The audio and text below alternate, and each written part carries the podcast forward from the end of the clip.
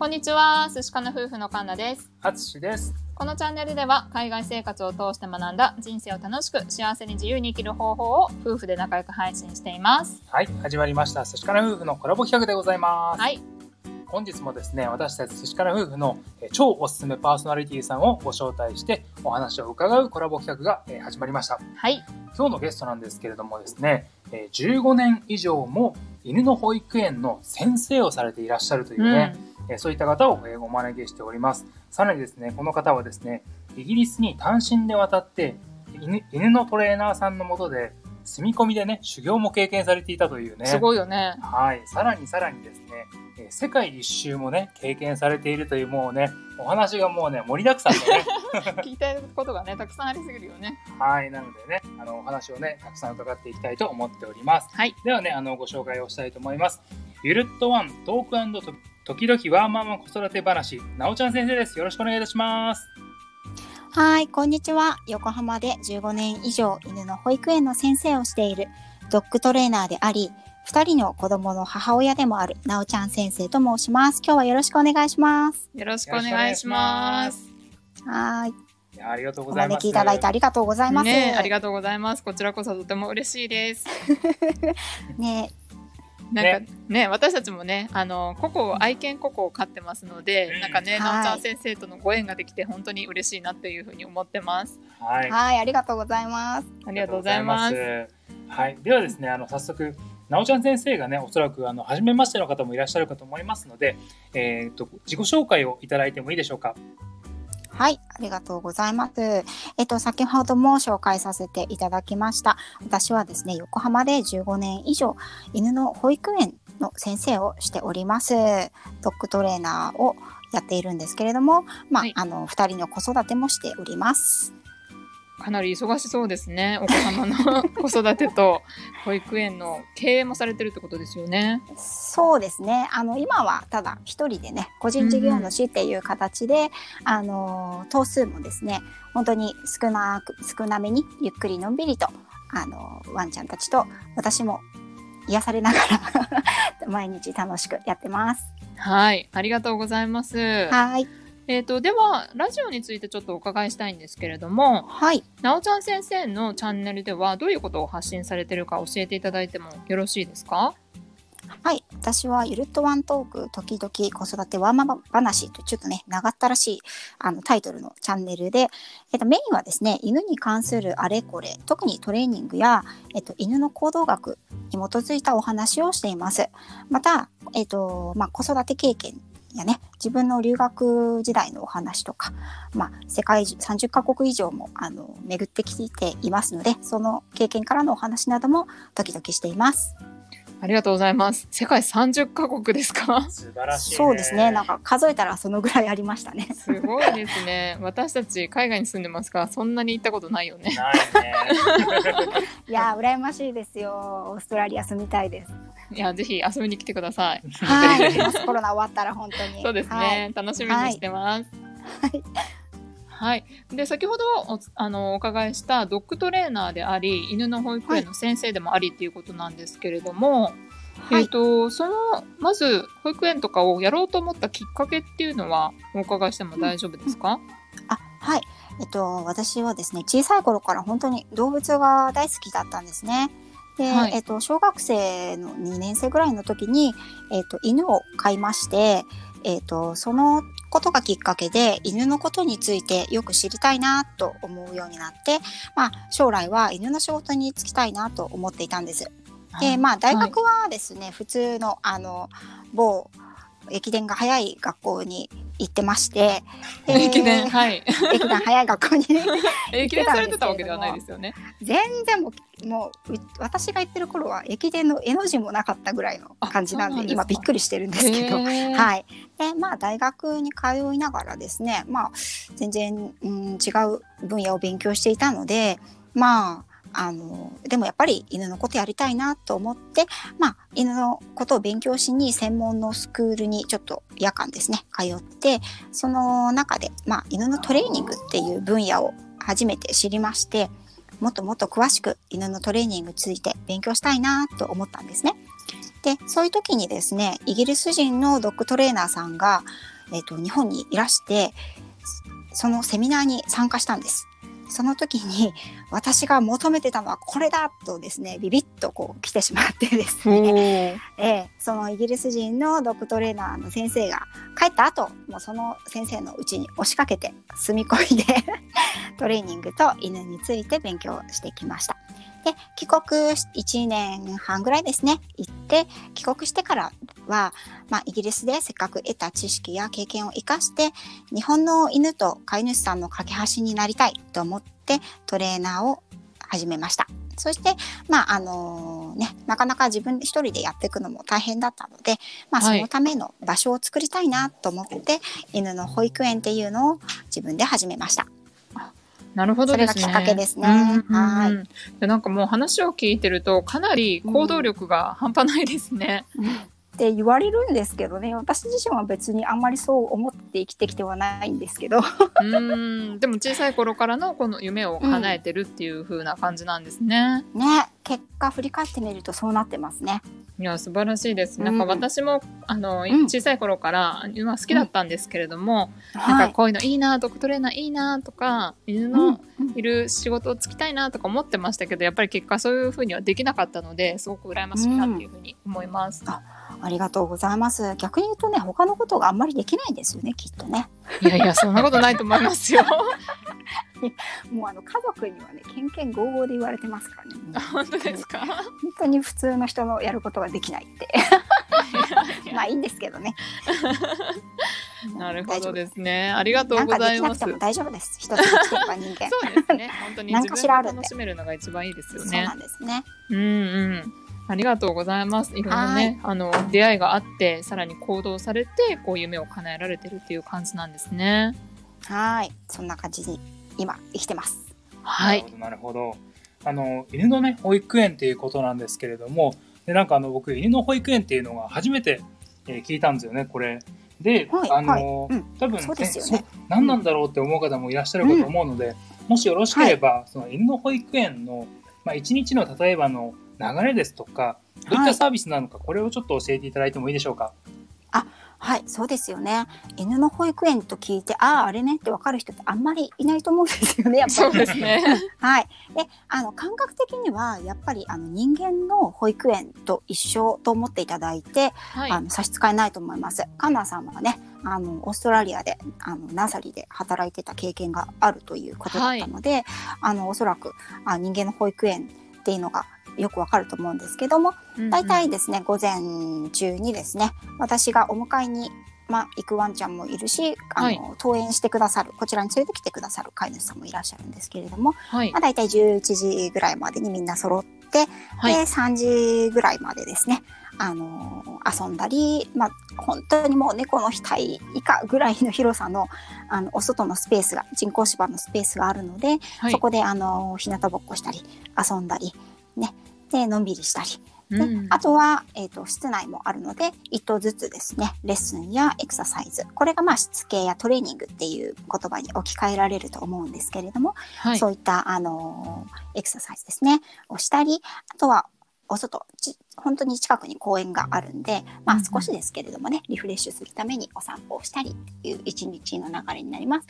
でその後は、まあ、グルーミングをしてちょっと休憩をして4時頃にからお迎えに来ていただいてで送りのワンちゃんは私が送りをしていくっていうスタイルになるので本当にあの、人間のね幼稚園や保育園と同じような感じかなと思います。うん、なるほどですね。ちなみにそのご飯とかは、あげないって感じでなんですか？ご飯はですねあのまあ基本的にお昼の時間にご飯を食べてる子はあげるんですけれども、はい、あとはですねあのトレーニングや、えっ、ー、と、そうですね、しつけのトレーニングやエクササイズ、まあ、レッスンっていったものを行うので、それのご褒美として、あの、おやつを持ってきていただく。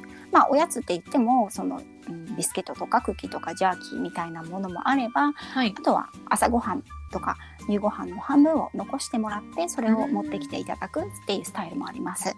なるほど、ね、基本的にはワンちゃんそのワンちゃんがお家で食べ慣れているものを持ってきていただいてこちらで使うっていうスタイルになりますね。時間が、あのはい人間の幼稚園とかね、保育園みたいに時間が決まっててじゃあみんなで一斉に食べましょうっていう感じではないかなと思います。なるほどですね。うんちなみにこう一日何頭何匹ですかね？ワンちゃん、うんうん。あのみうん。面倒見られてるんですか？えっ、とですね、私あの2019年かな、はい。2019年までは、えっ、と法人のスタイルでやってたんですね、幼稚園を。はい。でその時は犬の幼稚園っていう名前をつけてました。で、えっ、とスタッフも私以外普通トレーナーも何人かいまして、はい。でそのもうちょっと大きい規模でやってたんですね。でその時は1日、まあ、多い時は15頭とか。いたんですけれど15も。おお、うん。結構多いですね。今はですね私一人であの全部やってることがほとんどなのではい。多く多くても6頭ぐらいかな。大体4頭とか5頭45頭が多いですかね、まあ、少ない時は3頭とかですけど。それでも多いよね。六頭ってこうす。特にお散歩とか結構難しそうな気が。そうですねまあでも本当お散歩に関しては、まあ、はい短かったりもするので、うんうん。あのまあそれでも1時間半とかはかかるかな？かかる時はかかりますかね。うんなるほど。いやすごいですね。なんか私たちはね、愛犬ここ一頭だけでねこうあたふたしてるので。でもあのなんていうんですかね今はそのスタイルとしてですね以前その大きい規模でやっていた時のワンちゃんがこう、はい継続してきてくださってる感じが、多いですねうんうんうん。なのでもう一番最年長の子はですね今年12歳になるんですけどはい。もうパピーちゃんの頃から来てるんですよ。ああなるほどですね。じゃあもう信頼関係なのでもうが本当。通過の中というか そうもうね本当に全部流れを分かってくれてる子が結構多いのでうん、うんうん。こうって言ったら「はいあーね」みたいな もう熟年夫婦みたいな感じで 素晴らしい。本当になのでなんかその多分本当に新人さんというか新入生を56頭っていうのは結構難しいですけど、うんうん。あのまあ飼って知ったる中であれば6頭いてもねあのそんなに苦ではないですね。うんうん、まあ確かにね、あの、人間のお子さんでもそうですね。保育士でやってると、やっぱり新しい子はこう、ルーティンが慣れてないんですけど、うんこうある程度もそううですよね、ね。会話に慣れてる子に関してはやっぱりルーティンはもう分かってるみたいなので、そういう意味ではやっぱりね、ねあの、分かりやすいですよね。そうですよねうん。多分その辺は一緒だと思います。ありがとうございます。なんか想像がつきやすくなりました。はい、はい。そんな感じですかね。いやはありがとうございます。すごいなんかね、あの、面白いサービスだよね。うん。なんかあの、ペットホテルみたいな言葉をあの知ってて、僕たちもええあの、うんえーまあ、しばらく外出するときに預かっていただくようなね、なんかそういったサービスは利用したことがあるんですけど、うん。い、ねはい、おっしゃってましたね。うん、はい、はい犬の保育園っていうね、なんかそういう素敵なサービスのあるの知らなかったので、ねえ、連れて行きたいよね。ねすごいあの興味深く聞かせていただきました。ありがとうございます。ありがとうございます。はい、はい。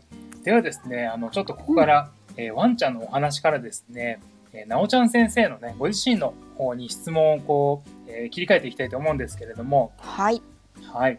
えっ、と、冒頭でちょっとご紹介させていただいたように、イギリスにこう行かれて、えーそして犬のね、ことを学ばれたっていうね、ご経験されていると思うんですけれども、はい。そのことをですね、そうちょっと伺いたいなと思いまして、はい。あのーそもそも、その、犬のことを学びに行くっていうのもすごいと思うんですけども、うんそれをこはいう経験されて、ご自身で、なんかどういうものをこう得たというか、学んだみたいなの、もしよろしければ教えていただいてもいいでしょうか？はい、なんかすごいまとまらないかもしれないんですけど頑張ります。えっ、と私が実はイギリスに行ったのはその時が初めてではなかったんですね。あ、そうなんですね。ねそうですそうです。えっ、と高校生の時にあの2週間ぐらいですね。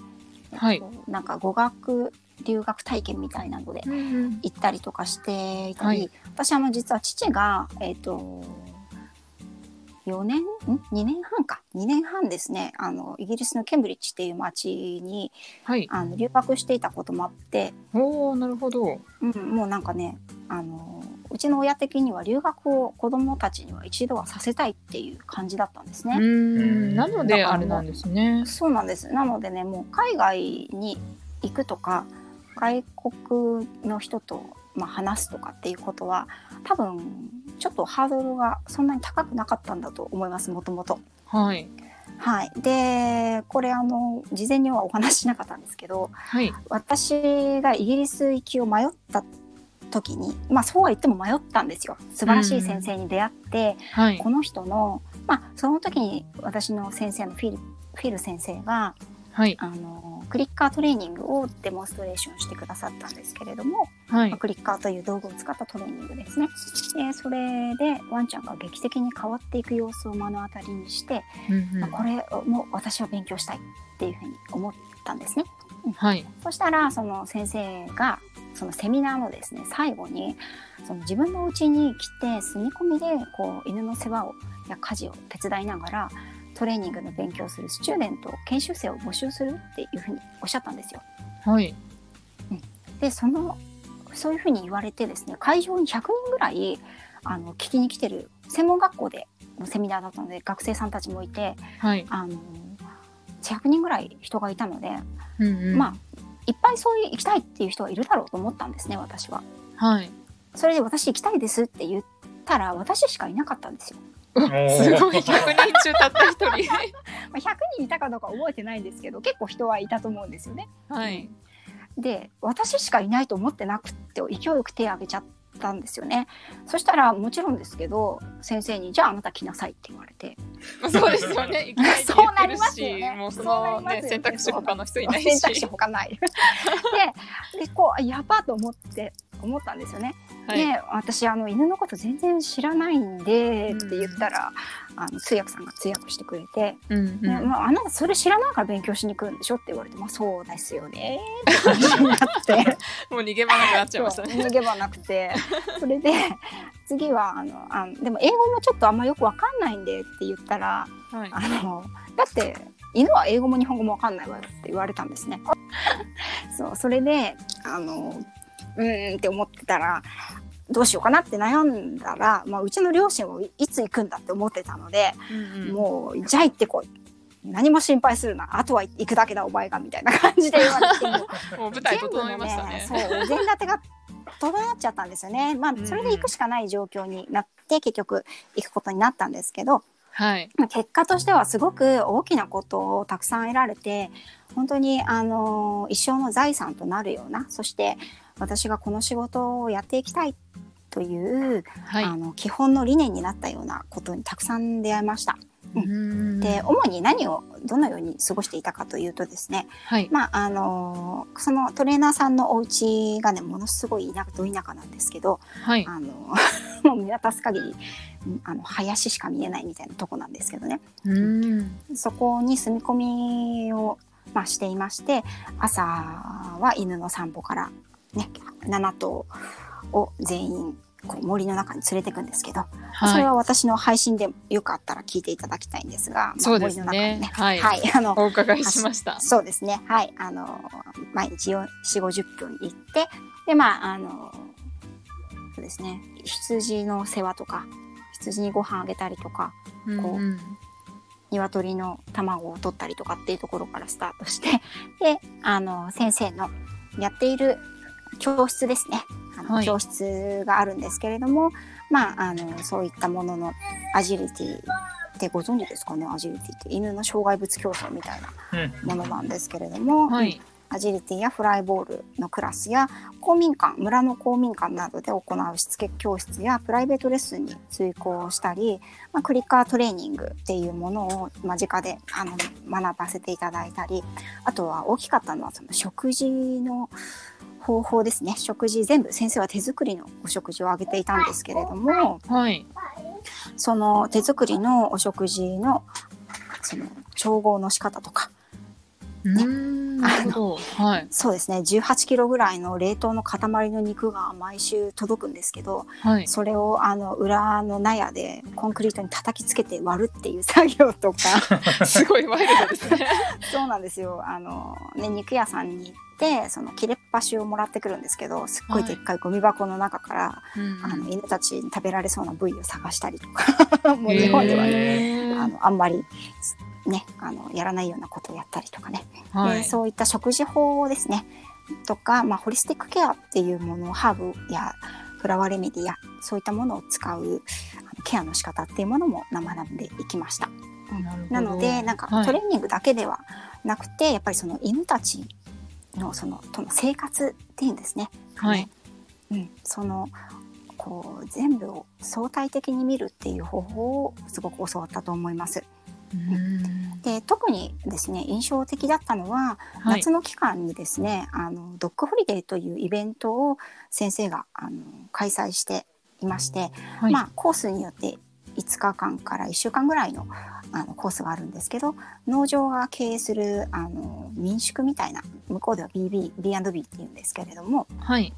うんと、その宿泊施設ですね、まあ、民宿みたいのを貸し切って行うんですけれど、まあ、あの1日目は果樹園をお散歩してその中で例えば呼び戻しの練習をするとか拾い食いをしない練習をするみたいなのをやったり、うんうん、森の中を一緒にサイクリングしたり、まあ、一緒にハイキングを一日したり川で川で泳いだり、まあ、その時に参加していたワンちゃんたちやねあの飼い主さんたちの本当に楽しそうな生き生きした顔がすごく私も忘れられなくて、今はあの自分自身もですねまあ、今はワンちゃんたちだけなんですけれどもあのちょっと離れた、うん、私横浜でやってるんですけれども、はい、千葉の南房総っていうところにワンちゃんたちを連れて行ってこう海辺で思いっきり遊ばせるっていうねお泊まり保育園っていうイベントも行っています。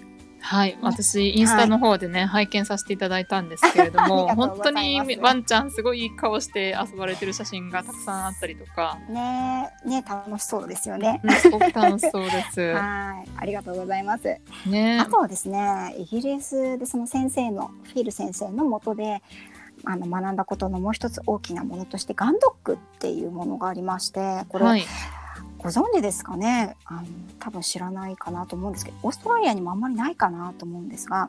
もう私たち自身はもうなおちゃん先生の配信で初めて、うん、うん、知ったワードですね。うん、えっとドッグスポーツ犬を使ったスポーツというか競技の一つなんですけれども、はい、あの日本ではほとんど知られてないんですね。でこれはまあメインがですねハンドラー、まあ、人間ですねがあのレトリーバー犬種って、まあ、ラブラドルレトリーバーがメインなんですけど、はい、えっと、フラットコーテッドレトリーバーとかゴールデンレトリーバーですね。それを使ってこう撃ち落とした鳥を回収するまあウサギとかキツネもあるんですけど、主に鳥を回収してくるっていう競技なんですね。でこれがですね数十メートル先に撃ち落とされたたくさんの鳥がいるんですけど、はい、その中の1羽をジャッジっていう審判があなたの犬はあなたと犬はこのあの右の30メートル先に落ちてる右隅のあの木の近くにある落ちてる鳥を持って帰ってきなさいっていう指示を出してそれを正確にこう犬に持って帰ってこさせるっていうものなんですね。でレトリーバーの犬種っていうのはそもそもあの回収するレトリーブっていうものが生来の仕事なので得意なんですけれども、はい、まあ日本ではねあんまりレトリーバーをはすごくメジャーですけどあんまり知られてないですよね。うん、そうですね私もですねイギリスに行くまでは全く知らなくて初めてその鳥打ちですね。あの生の鳥打ちに参加した時には本当に銃声にね、うん、バーンっていう銃声に震え上がったんですけど、はい、まあ、隣にいるワンちゃんもハンドラーも全く微動だにしないで鳥の 鳥たちがね落ちる姿をねじっと見つめてたのをす。ごくよく覚えてます。ね。うん、で、まあ、鳥の種類はまあいろいろ撃ち落とす鳥はあるんですけど、はい、狩猟のためだけの鳥を育てる専門職の人間がいて彼らをゲームキーパーっていうんですね。その職業があるっていうこと自体でもうこのあの競技がいかに伝統的なものであるかっていうのがわかると思います。でもガンドックっていうのはですね、まあ、あの英国ではまあ伝統的なドッグスポーツの一つであって、はい、まあ、一番大きなコンペティションには女王陛下も観戦にいらっしゃるそうです。うん、私の先生はですねガンドックの競技をする競技者でもあるし、まあ、ガンドックに向いた、えっと、レトリーバーのブリーダーもしますし、まあ、トレーナートレーニングもする人だったのですごくガンドックの世界にはあの私の知らない世界をたくさん見せてくださったことをすごく感謝してます。そうですね、ね。なんかもう、うん、今お話しいただいた経験すべてが日本にいたらなんか経験できないような、いや本当だね。本当です。銃刀法違反でねまず捕まります。確かにそうでしたね。いやでもすごい経験されてますね本当に。そうですね。うん。最後のね大きな財産になったのは、まあ、あの私の師匠のフィル先生が紹介してくれたあの男性トレトレーナーのドッグトレーナーのジョン先生との出会いでしたね。はい。でこのジョン先生は全く私の師匠のフィル先生と違うスタイルを持ったトレーナーさんで、はいまあ、イギリスにいる間に他のトレーナーさんのところにも行って勉強しなさいとフィル先生が言ってくださって紹介していただいた方です。私はですねこれ、えー、とイギリスでも有名なですね愛護団体私ドッグキャットホームっていうところがあるあるんですが、はい。そこで、あのー参加しましてで講義をですね最初に受けてその後ですねこの施設に あの保護されてるワンタワンちゃんたちをですね使って実践トレーニングをして、最後にですねテストを受けるっていうセミナーだったんですね。はい。うん私はねあの英語がすごいあまり得意じゃなかったんですよ。はい。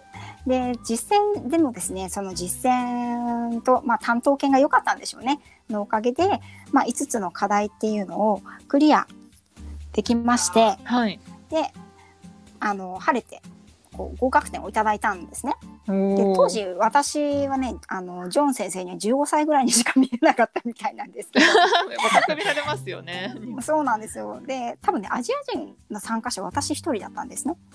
はいでそれがですね、まあ、結構な大型犬と課題をクリアしたことがすごくなんかジョン先生の印象にこう残ったのか、はいあのその1週間のセミナーが終わった後に「日本に帰るのか?」って言われて「いやまだイギリスにいるよ」って言ったら、はいジョン先生がその翌月にあるですね3週間のプロ向けのコースに参加しないかってご招待していただいてたんですね。はいで宿泊はその愛護団体のスタッフスタッフ寮の一室に泊まればいいよとか言ってもらって費用もですね確かものすごいなんか30万ぐらい多分するやつだったんですよ。はい。なんですけど多分ね23万とかにしてもらって なんかね勉強しにおいでっていうふうにあの言ってもらったので、じゃあこれはもう行かなきゃと思って、うんうん。えー、と参加したんです。でその3週間はですねもう本当に今でもよく覚えていますね。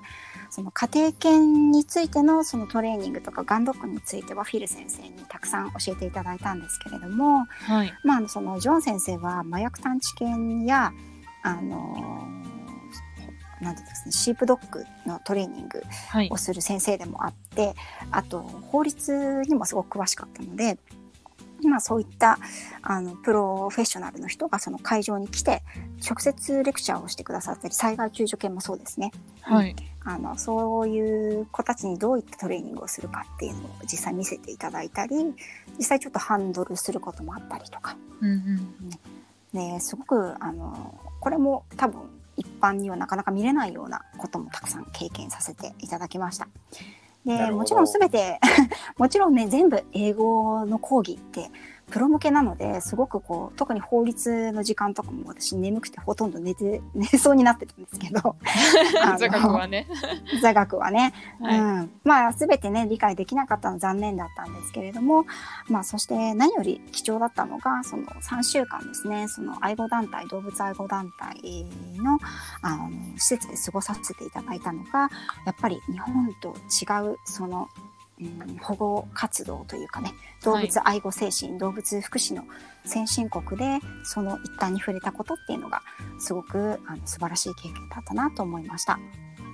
ね、そして実はあのこの前もねコラボさせていただいて実は寿司かな夫婦さんを知るきっかけになったあのホリスティックケア獣医さんのサラ先生を知ったのも、はい私のこの師匠のフィリッパ先生がきっかけだったんですね。あそうなんですねそうなんです。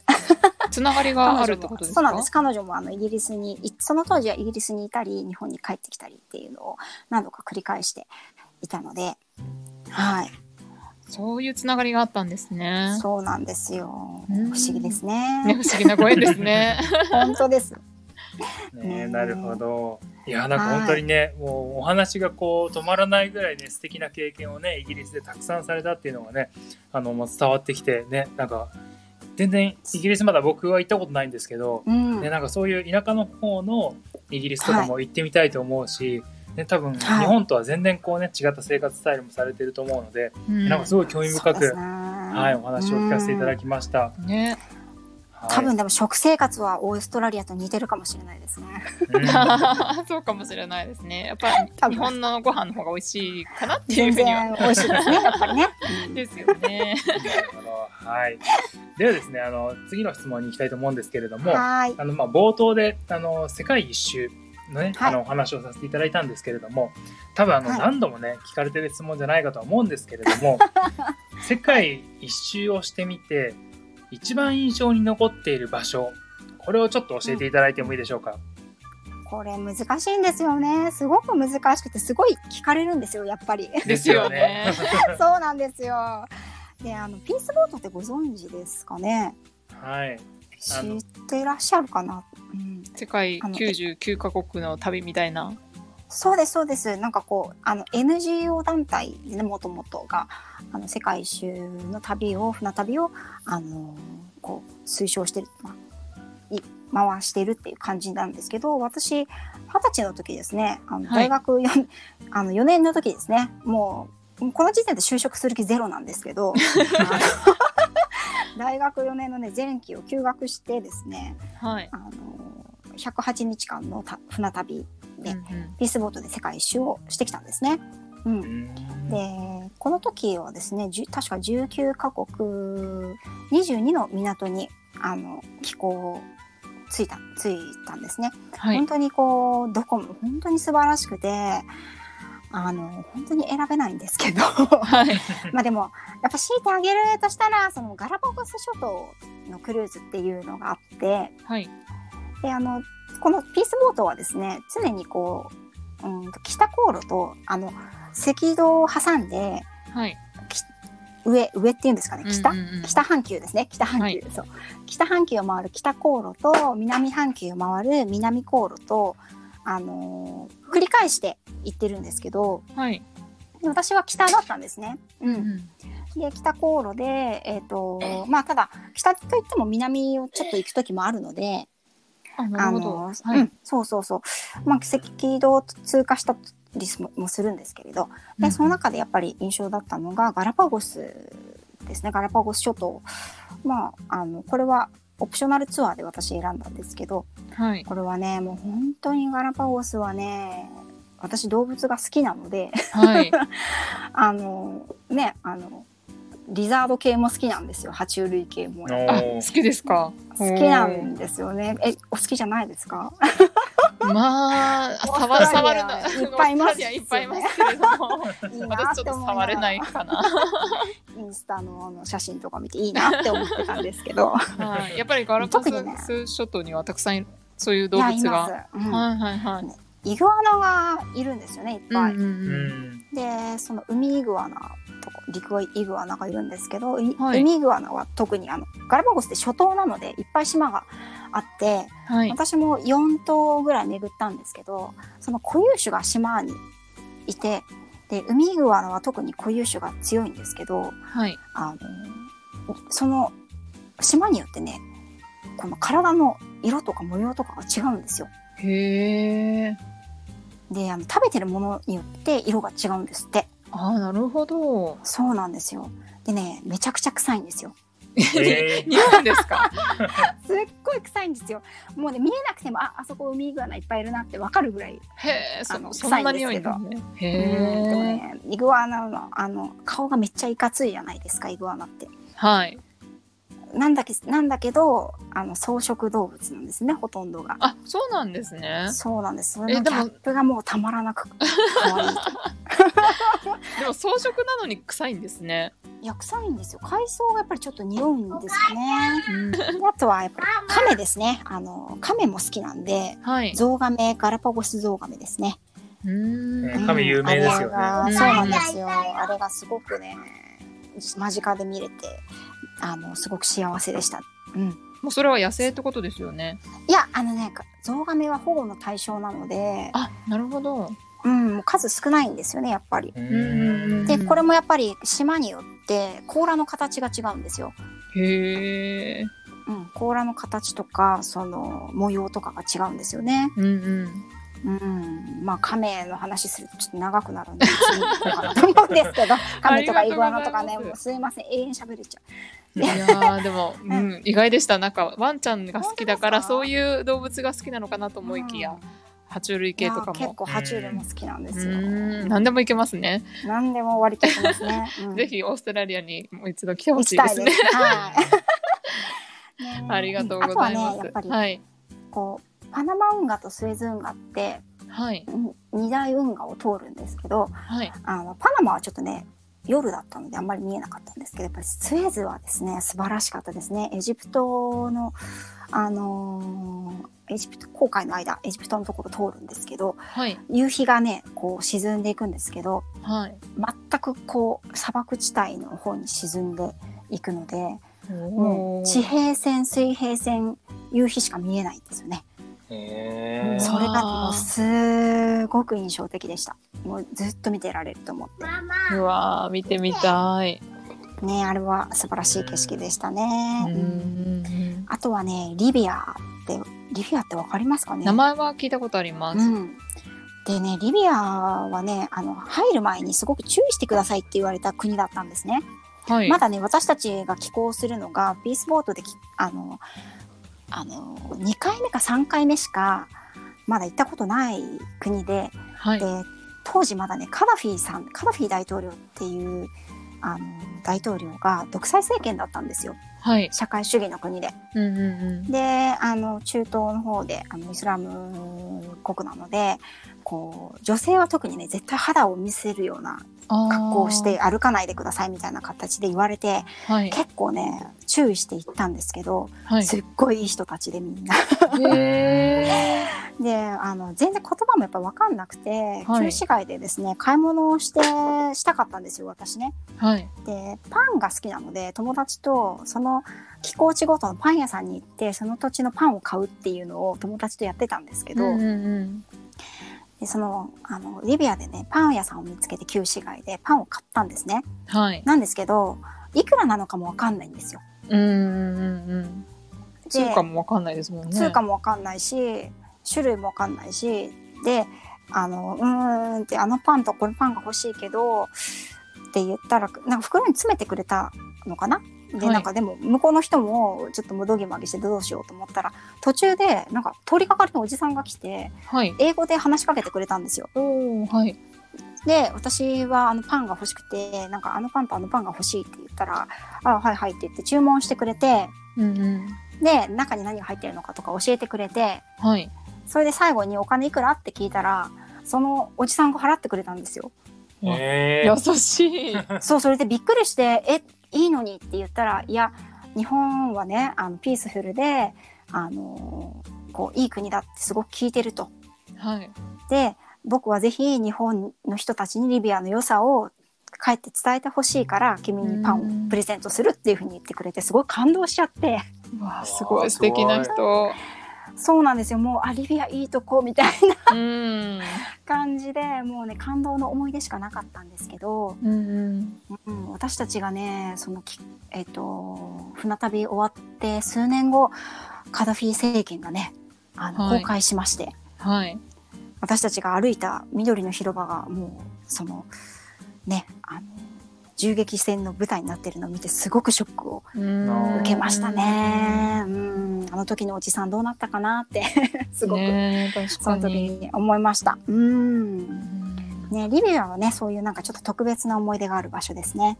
はいでもやっぱりこう行って現地に行ってみないとわからないことってたくさんありますよね、たくさんあります。あとねやっぱり海外旅行っていうのは、まあ、コロナもそうですけど世界が平和である象徴ですよね。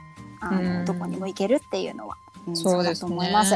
うん。はい本当にね日本は本当に治安がいい国って言われてますしね、実う際、ん。うん、よ夜でもまだ歩けるところってたくさんあるじゃないですか。いや本当ですよね。でも海外行ったらねうん。またねオーストラリアも治安はいいとは言われてるけどうんそれでもうんねやっぱり日本ほどでもないですし、ああそうですか。ね、うん。他の国に行ったらまたねさらにこう戦争があるような地域もあるってことなので、いやうん本当にそこは経験してみないと分かんないことってたくさんあるなっていうふうに今本感じました。ね海外に行ったからこそ日本の良さに気づくってことたくさんあると思いますしね。ありますね本当に。うんいやすごい貴重な経験をシェアしてくださってありがとうございます。いやいやこちらこそなんか聞かれなかったら忘れかけてたりすることもあるのでやっぱり ね昔の話なので、うんうん、はい、ありがとうございます。ありがとうございまいや、もうね、す。うん、お話ももう尽きないんですけれども、はい、ね、ちょっとあの、お時間の方がね、迫っそうですねてまいりまして。すいませんいえいえこちらこそ本当にありがとうございます。はいはいせっかくなので、まあ、最後ええにこれからどういう活動をしていきたいかっていうのをお伺いしてもよろしいですか、はい、どうもありがとうございます。そうですね、私、あの、まあ、スタンド FM を始めたきっかけっていうのが、まあ、あの、今までやってきたことを少しずつ発信していけたらいいなと思ってまして、はい。で、あの、今まではね、ちょっと子育てが忙しかったりとか、まあ、あの、経営の方が忙しかったりしていたんですけれども、まあ、一人はいに なって、うん、改めて、こう、自分の学んできたことや経験を多くの人にあのシェアしたいなって思ったりとか、うん、やっぱりこのコロナ時代でね、はい。セミナーをやったり、人を集めたりっていうイベントはできないじゃないですか。うんだけど、この音声っていうメディアを使って、より多くの人にあの届けられたらいいなっていうふうに思ってスタートしたんではい。ですね。うん。なので、まあ、スタンド FM に関しては、これからも、まあ、メインは犬の情報に関して、まあ、飼い主さんに役立つようなことがあったりすれば、まあ、そういったこと、まあ、それから私が経験から学んだことや、あの、皆さんに、あの、役に立つ知識をお話しできたらなと思っています。あとはですね、実際の活動としましては、まあ、あの、私、インスタグラムもやってまして、はい。えっ、と、N1 クラブ、ワンコの秘密基地っていうのが 私の店舗名なんですけれども、はい。あの N1 クラブっていう、えっ、と、名前でインスタもやってます。えっ、と、スタイフの方のプロフィールの下の方にもちっちゃくアイコン出てます。はい。はい。で、えっと、そこでは、えっ、と、日々ですね、あの、どんな保育園でレッスンをしたとか、まあ、ワンちゃんたちの様子をアップしています。はい。あのーまあ本当はですね保育園っていうのは私は別になくてもいいんじゃないかなってあの思ってはいるんですけれどももっともっとこう、まあどうしてもねそれでもいてもやっぱり飼い主さんとワンちゃんがあの一緒にいられる時間がね日中は少なかったりお仕事されてたりとかね、うん。あの子育てで忙しかったりとか、それこそ妊娠出産期間だったりとかねうんうんそういった時に、まあ、ワンちゃんが、あの、ね、やっぱりワンちゃんにとってお家の中にずっと一人でいるっていうのは、一日、一日って、あの、ワンちゃんの一日って人間に相当すると4、5日って言われますので、うんその貴重な時間を何もしないでただ過ごしてるっていう形になってしまうので、はい。それであればそうじゃなくてもワンちゃんの一生って短いので、はい。うん、楽しんでやっぱり生きていた生きてほしいから、うん、まあお家で一人でいるんだったらうちに来て一緒に遊ばないっていうような感じなんですね。うんはい。問題行動のをなくすとか治療するっていうのも私のあの仕事の一つなんですけれども、そはい。れよりもやっぱりうんワンちゃんにせっかくね生まれてきたあの貴重な命なのでその短い時間人間に比べたら短い一生ですけどもそれをですねもっともっと生き生きと楽しく生きてもらいたいなっていうのが私の願いなのでその保育園の活動っていうのをもっともっとあの広げていけたらなと思っています。ありがとうございます。飼い主としてすごく響きました。うん本当だね。うんありがとうございます。ねえまあそういう保育園がねたくさんあればいいんですけれども、まあ、なかなかね現状としてはなかなかないですけど なんかねぜひ。横浜とかその近辺にいらっしゃる方はなおちゃん先生 ぜひねあの検索してしてほしいですね。うんありがとうございます。ね、あのいっぱいね、人間もそうですけど、可能性を持って生まれてきてるんですよね。うんで、その可能性を私は子供もいるのでそう思うんですけれども、はい広げてあげるか、可能性を、うん、ある一定のところで留めてしまうのかっていうのは、親、そして飼い主の選択次第になるところがあると思うんですよ。はいなので持って生まれた可能性っていうのをできれば発揮できる場があるといいなっていうふうに思うので、ね、保育園じゃなくても飼い主さんでもと一緒でもできますから、はい それができるようなあの、ね、離れていてもできるようなお話をスタイフの方ではしていきたいなと思います。ありがとうございます。はい、はい。では、えっ、と、まあ、最後にもし告知や宣伝とかございましたら、それもお伺いしたいんですけれども。はい。えっ、と、3月19日にですね、あの前回もコラボレーションコラボさせていただいた、えっと、もう私の尊敬する麗しの獣医の先生ですね、サラ先生ですね、えっと、サラ先生のペットとペットの暮らしと健康というチャンネルをされていらっしゃいますホリスティックケア獣医のサラ先生となんとライブをさせていただくことになりました。ね、こちらはあのサラ先生のチャンネルの方であのライブ配信になると思いますので、はい、よろしければあのサラ先生のチャンネルの方もフォローしていただければと思います。はい、ありがとうございます。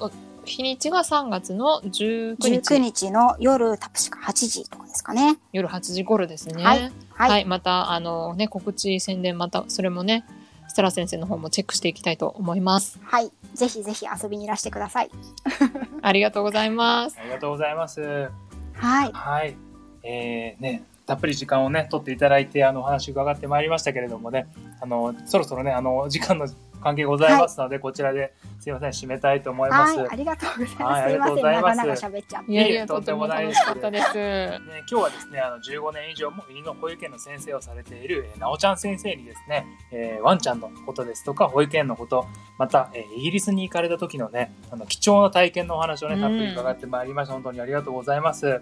また、ありがとうございました。はい、あの、機会があればね、あの、別の機会にね、あの、話をもっと伺えればと思いますので、ね、今日ちょっと聞ききれなかった話もね、はい、ありますので、はい。はい、その時は、はい、ぜひよろしくお願いいたします。はい、こちらこそよろしくお願いします。はい、ありがとうございました。では、あの、改めまして、はい、今日のスペシャルゲスト、ゆるっとワントーク時々ワンママ子育て話のなおちゃん先生でした。ありがとうございました。はい、ありがとうございました。失礼します。失礼します。